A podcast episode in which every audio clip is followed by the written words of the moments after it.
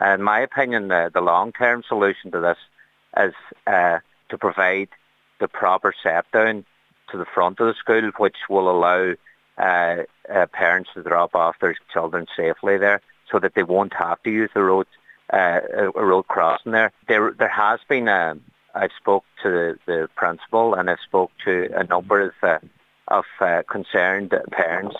Uh, there was an application made a way back uh, to the department and they didn't get the funding for the proper set down there. So they're reapplying. So I would urge all the relevant bodies to come together and allocate the necessary funding to make this as safe as possible uh, for for people dropping off their children.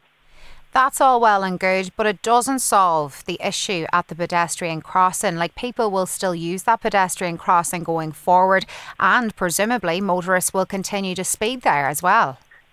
Yeah, yeah, but as I said to Catherine, the short term, they're short term solutions uh, that's being put in place now.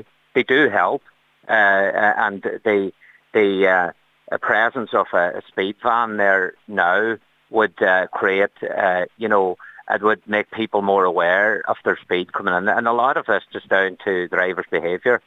But uh, as I say, uh, uh, these are short-term solutions. Uh, there's only so much you can do to the to do to that road to make it safer.